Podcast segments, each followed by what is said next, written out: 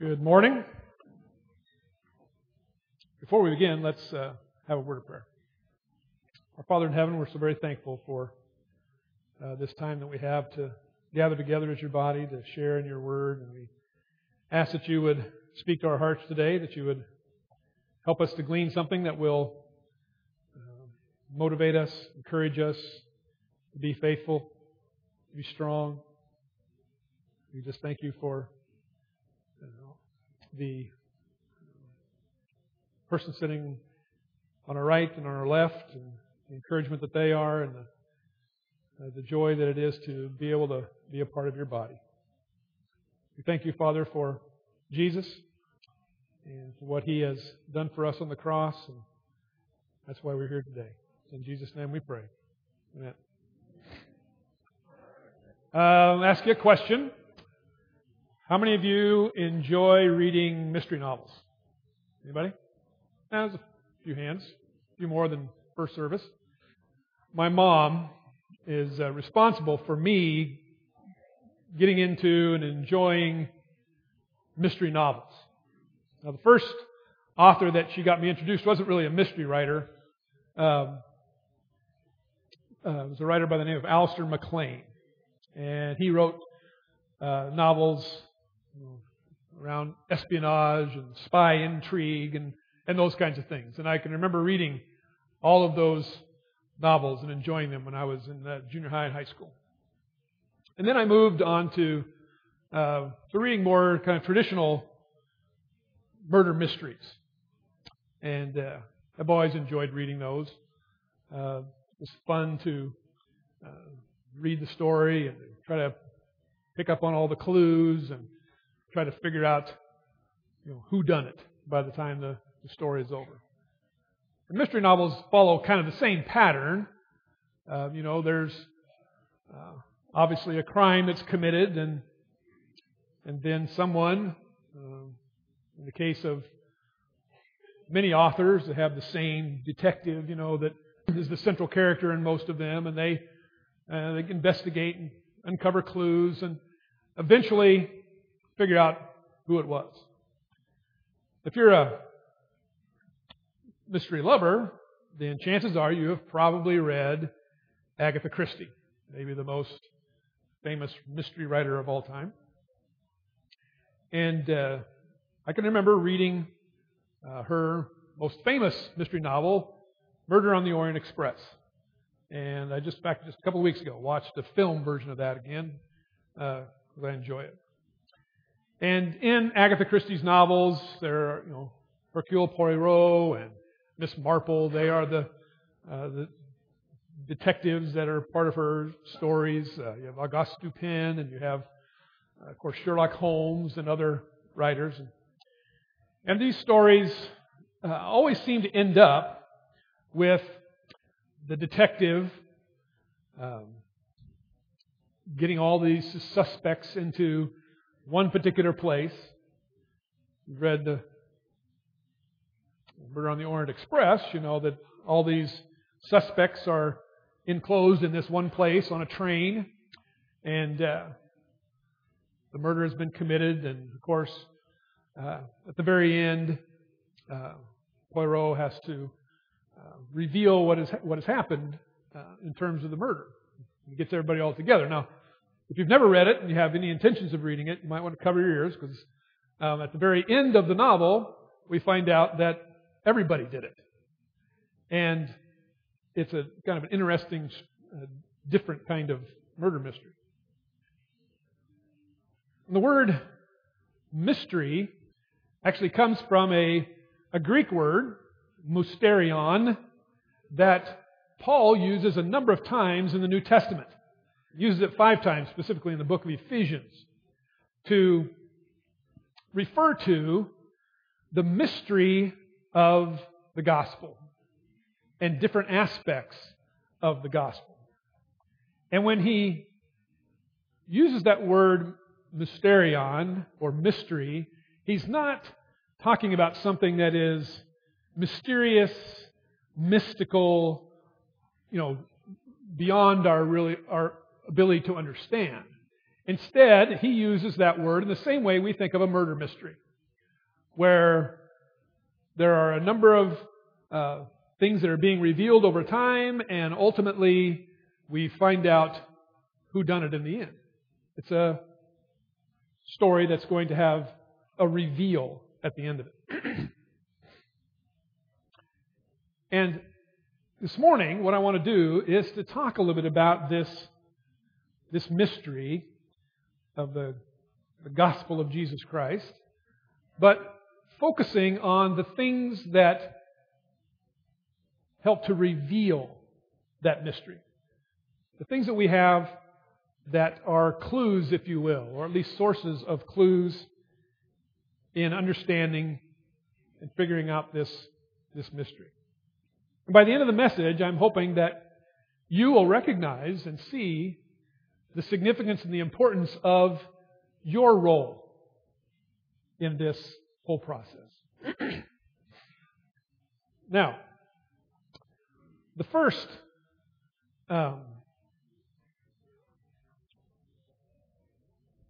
revelation, if you will, of this mystery is creation. I want you to turn over to Romans. We're going to look at a lot of different scriptures today. And so I want you to bear with me, and if you can keep up, that's great. But we're going to look at a lot of different passages today. I want you to look at Romans chapter 1, starting in the 18th verse. It says, "The wrath of God is being revealed from heaven against all the godlessness and wickedness of people who suppress the truth by their wickedness. Since what may be known about God is plain to them, because God has made it plain. For since the creation of the world, God's invisible qualities, His eternal power and divine nature, have been clearly seen, being understood from what has been made, so that people are without excuse." That's a pretty powerful passage of Scripture, because it tells us that regardless of our time and place, regardless of where and when we are born, that there is enough of a revelation in creation for us to know of our Creator. It says that God's invisible qualities, His eternal power and divine nature, are both revealed through His creation. Now, there was a Puritan minister, a very famous minister by the name of Jonathan Edwards. And Jonathan Edwards was a scholar. He was a great preacher, although I think I've mentioned before that people who described Jonathan Edwards' preaching were astonished by how really quiet and subdued he was in his presentation, because when you read the words of his sermons, which is what we have left to us today, sermons like "Sinners in the Hands of an Angry God," it sends chills down your spine to read it. But he was very scholarly, very, very thoughtful in how he wrote and how he spoke. And he wrote a work called "Images of Divine Things." And Edwards believed, and you can take whatever you will from this, but Edwards believed that based on this scripture, that there were things all throughout creation, all throughout the universe, that were insights or images or types, if you will, of God Himself. We could learn about God's divine nature and His eternal power from some of these things in nature. He spent a lot of time observing and looking and connecting those things to truths that we understand from the Bible. But he also believed that you could see those things in these aspects of nature. In Psalm chapter 19, verses 1 and 2, it says, "The heavens declare the glory of God. The skies proclaim the work of His hands. Day after day they pour forth speech. Night after night they reveal knowledge." And he believed that by looking at these things, you could learn about God. He has some really interesting images that he wrote about in his work. One of them was his view of the rose. He talked about how a rose gives us an image or is a type of Christ's suffering. That the rose itself, of course the plant has thorns, which represent pain and suffering. And ultimately, through all of that, comes this beautiful bloom, which he equated to the results of Christ's suffering on the cross. The grace and the salvation that we receive. He talks about the sea billows, the storms, the waves in the ocean. And he equates those to the wrath of God, the judgment of God. And the Scriptures actually do use that image as well in talking about it. And one of his most interesting is he talked about the image of the silkworm. The silkworm that hopefully dies, comes back to life then, is recreated, and creates this amazing silk that is used to create clothes, beautiful garments. He equated that to Christ, who went to the cross, died, ultimately so that he could bring forth himself in clothing to clothe us in himself. So Edwards had some really interesting ideas about looking at creation and seeing God, recognizing that that is a kind of a first way of our encountering this wonderful mystery. He also talks about the creation of man himself. That our very existence and our desire and our need for God is an indication that our Creator exists. We were made to worship. We were made to encounter the one who created us. So creation is an important revelation, an important clue in our understanding this amazing mystery. Turn over to Hebrews chapter 1, starting in the first verse.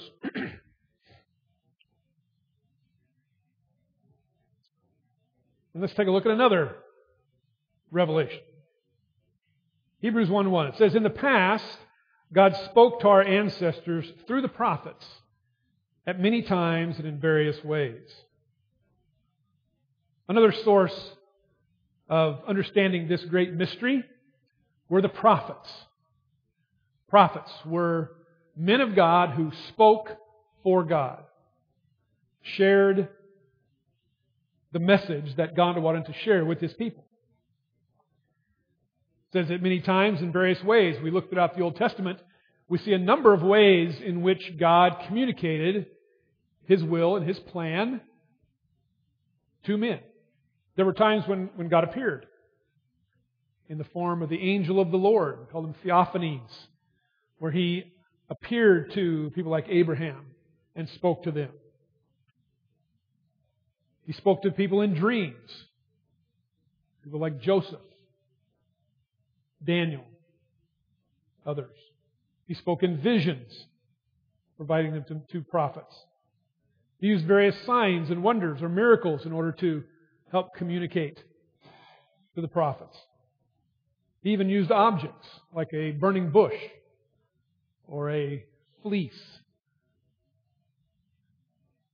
And so God, through the mouths of His prophets, revealed a lot of what His will and His plan was. We'd often talk about the revelation of God as a progressive revelation, meaning that God started from the very beginning, and as time went along, we learned more and more about God and His redemptive plan for man. We see more and we learn more about our relationship with Him and our responsibilities.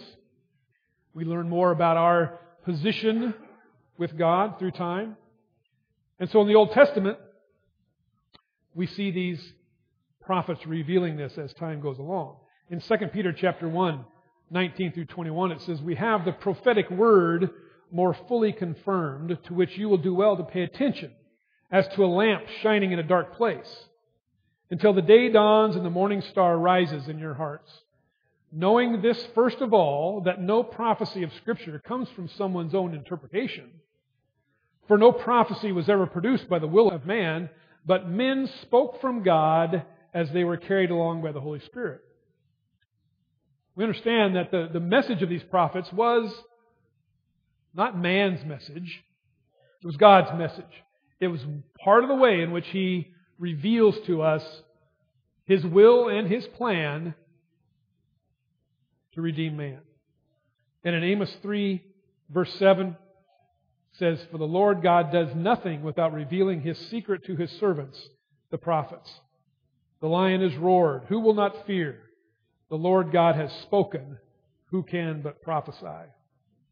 So from the very beginning, it was always part of God's plan to reveal Himself through the prophets. All of this in the Old Testament, all of the prophecies, all of the teachings, all of the trappings of the Jewish religion, the temple, sacrifices, all of those things were God preparing the way and leading us then to what we would call the final revelation of God. We go back to Hebrews chapter 1 again, to the second and third verse. The first verse said that in former times God spoke to us through prophets, but in verses 2 and 3 it says, "But in these last days He has spoken to us by His Son, whom He appointed the heir of all things, through whom also He created the world. He is the radiance of the glory of God and the exact imprint of His nature, and He upholds the universe by the word of His power." Jesus is the final revelation of God. Now, there are a lot of voices out there. There are a lot of would-be prophets who want to bring us a different word from God. There are a number of cults that have been springing up over the last few centuries. They come knocking on our door and telling us about a different message. But don't be deceived. The final word has been spoken by Jesus Christ. That there is nothing else that needs to be added. We see the culminating character of this revelation of God in Jesus Christ. The glory of God, the exact imprint of His nature. In John chapter 1, we'll turn over there, another very interesting passage about Jesus. Very well-known verse of Scripture says, "In the beginning was the Word, and the Word was with God, and the Word was God. He was in the beginning with God." Now this word, in John chapter 1, is the Greek word logos. And the Greek word logos is a root word that has come down into English. And we use it in a number of ways in our language. It's the root word for the word logic, for instance, the ability to reason and to think. It's also the root that we see in the suffix ology, which we put on the end of a lot of words like biology and psychology, thinking about the knowledge or the understanding of something. And this word logos is got a number of different nuances to it, a number of different meanings that I think are very important. And really to understand what it's saying here in John chapter 1, you kind of have to put them all together. One way of understanding it is that it is the essence of something, the logos. It is the meaning, in the same way that I have an idea, and when I express that idea in a word, that is kind of completing that idea in my head. I have a picture in my head of a cat, and I also have a word, cat, that comes out to express that. It is ultimate communication, the complete expression of something. It is a total understanding of something. And so when the verse tells us that in the beginning was the Word, and the Word was with God, and the Word was God, He was in the beginning with God, and later on in verse 14, which we'll read in just a moment, that the Word became flesh, we know that it's talking about Jesus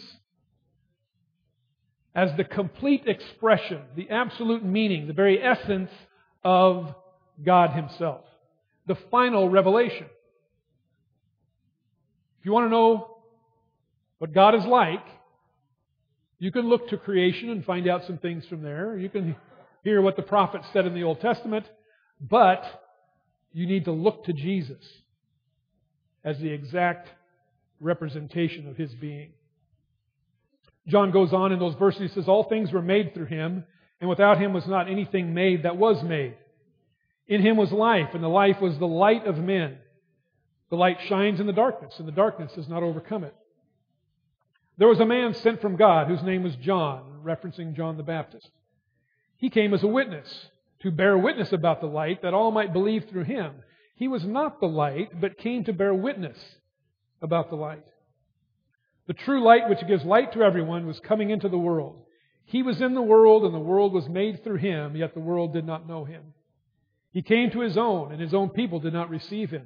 But to all who did receive Him, who believed in His name, He gave the right to become children of God, who were born not of blood, nor of the will of the flesh, nor of the will of man, but of God.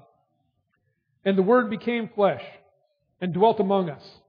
And we have seen His glory, glory as of the only Son from the Father, full of grace and truth.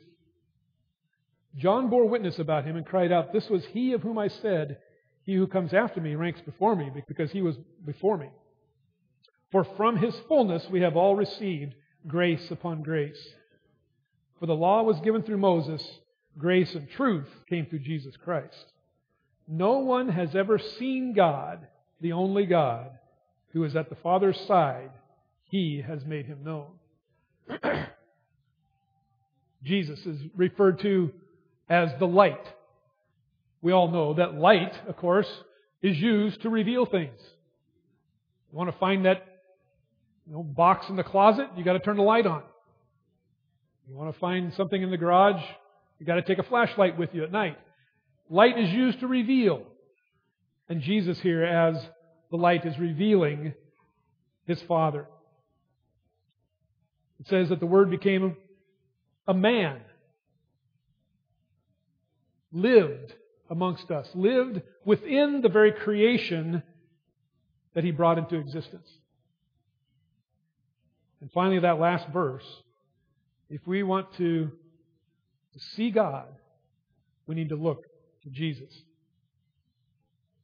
Now, if John's words in his gospel are not enough and maybe a little bit, difficult to grab hold of, Paul didn't mince any words when he wrote in Colossians chapter 1, verse 15, He is the image of the invisible God, the firstborn of all creation. And in Colossians 2:9 he said, For in Him the whole fullness of deity dwells bodily. Paul cut right to the chase and described exactly what is meant by those words in John chapter 1.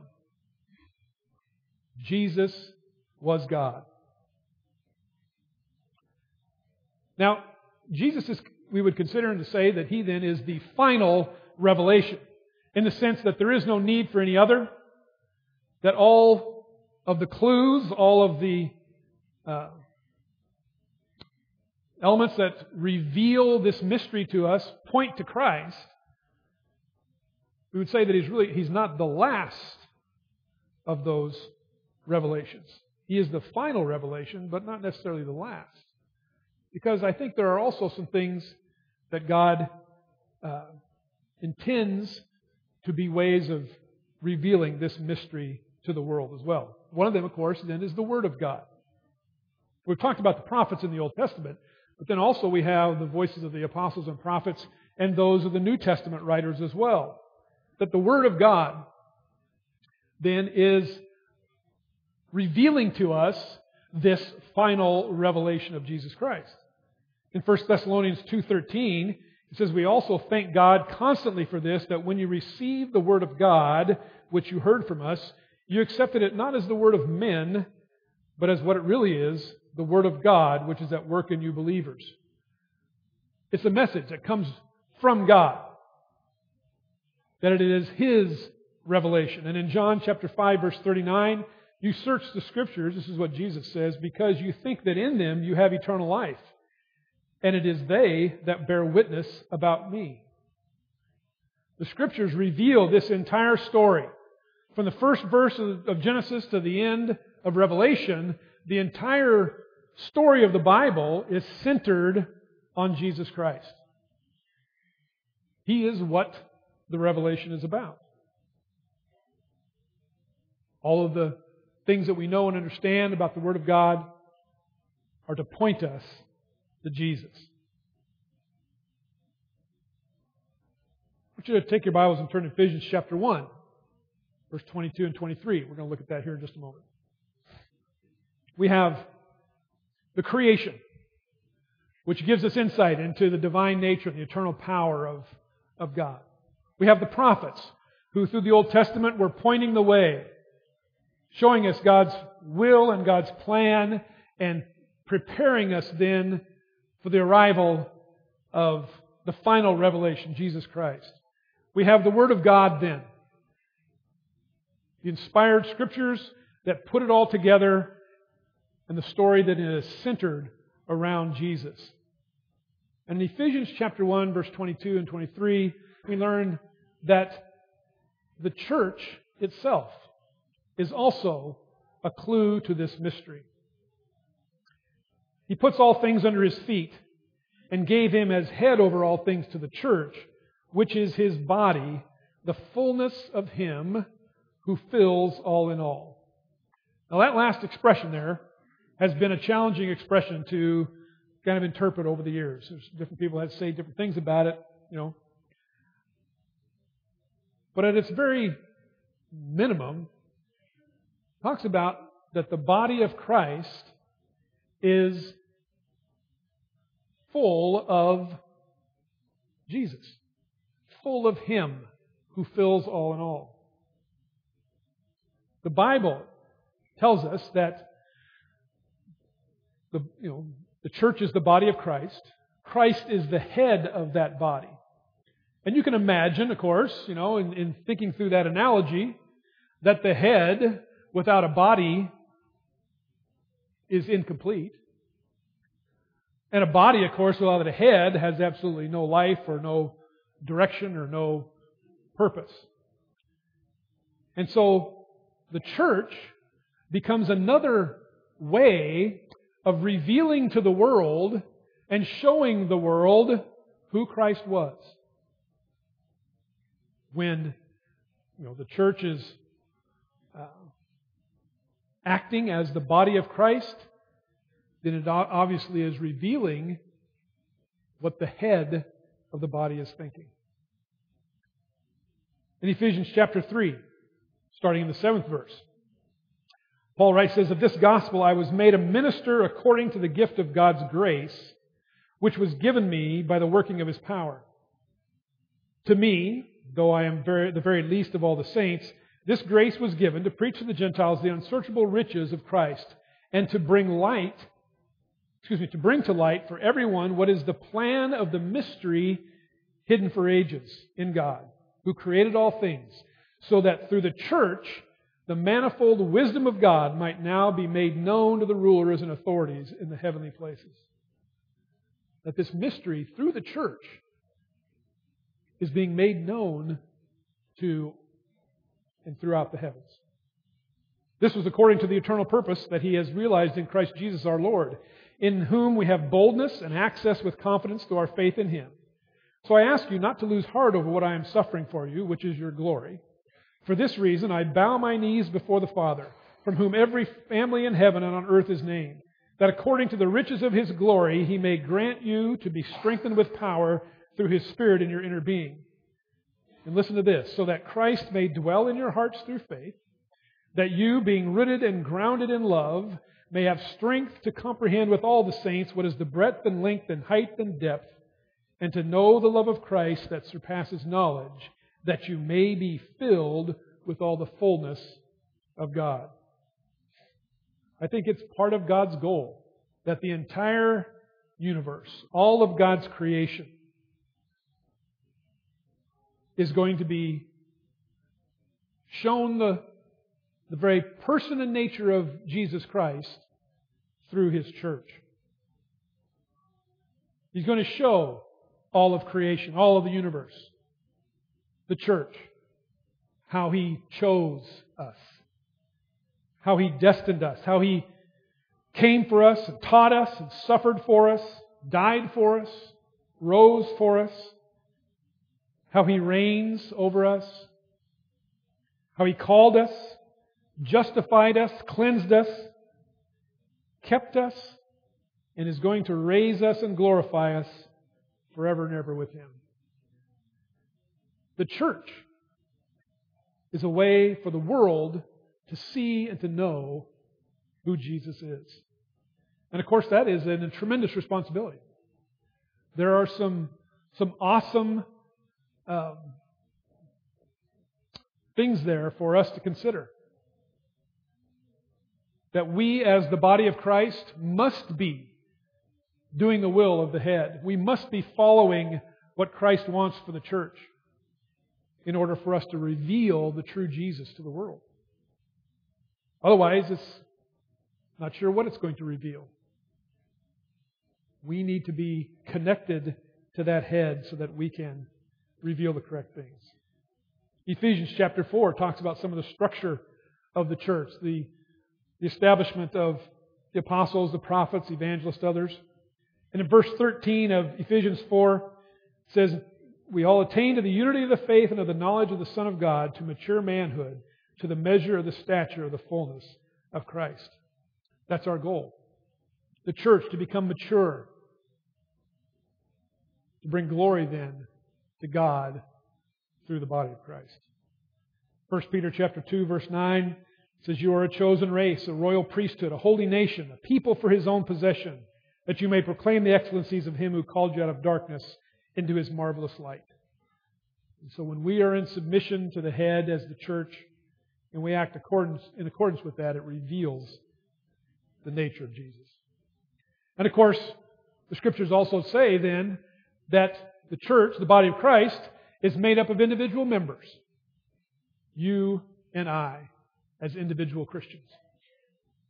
You and I become then one of the final clues, if you will, to this amazing mystery of the gospel. In Colossians chapter 1, verse 27, it says, "To them God chose to make known how great among the Gentiles are the riches of the glory of this mystery, which is Christ in you, the hope of glory."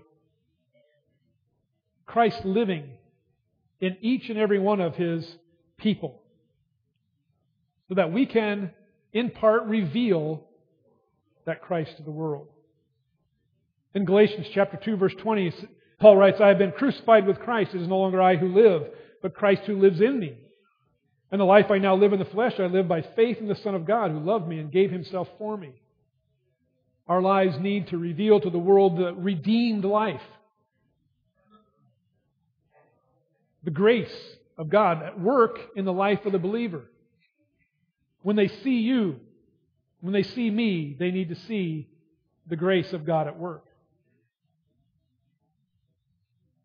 In John chapter 13, He wrote, "A new commandment I give to you, that you love one another just as I have loved you. You are to love one another. By this all people will know that you are my disciples, if you have love for one another." Again, each one of us is a way to reveal to whom we belong. The emphasis in that last part of the verse, "By this all people will know that you are my disciples." Not just any disciples of anybody out there, but that you are mine. in 2 Corinthians chapter 4, 6 and 7. For God, who said, "Let light shine out of darkness," has shone in our hearts to give the light of the knowledge of the glory of God in the face of Jesus Christ. Yesterday we had a funeral celebration for Jean Frederick. And those of you who know Jean and had a chance to fellowship with him here at the church, work with him, spend time with him, know that Jean was a revelation of the transformative power of Jesus Christ. That by looking at Jean's life, you could see how God and His grace was at work in his life. And that's what God desires for each one of us. That we become a way to reveal that love and that grace to the world around us. When we love the unlovely, the world is going to see the Jesus who loved the unlovely, spent time amongst those who were outcast and who were looked down upon by the Pharisees and the Sadducees. When we freely forgive, the world will see a Jesus that is willing to forgive them of their sins.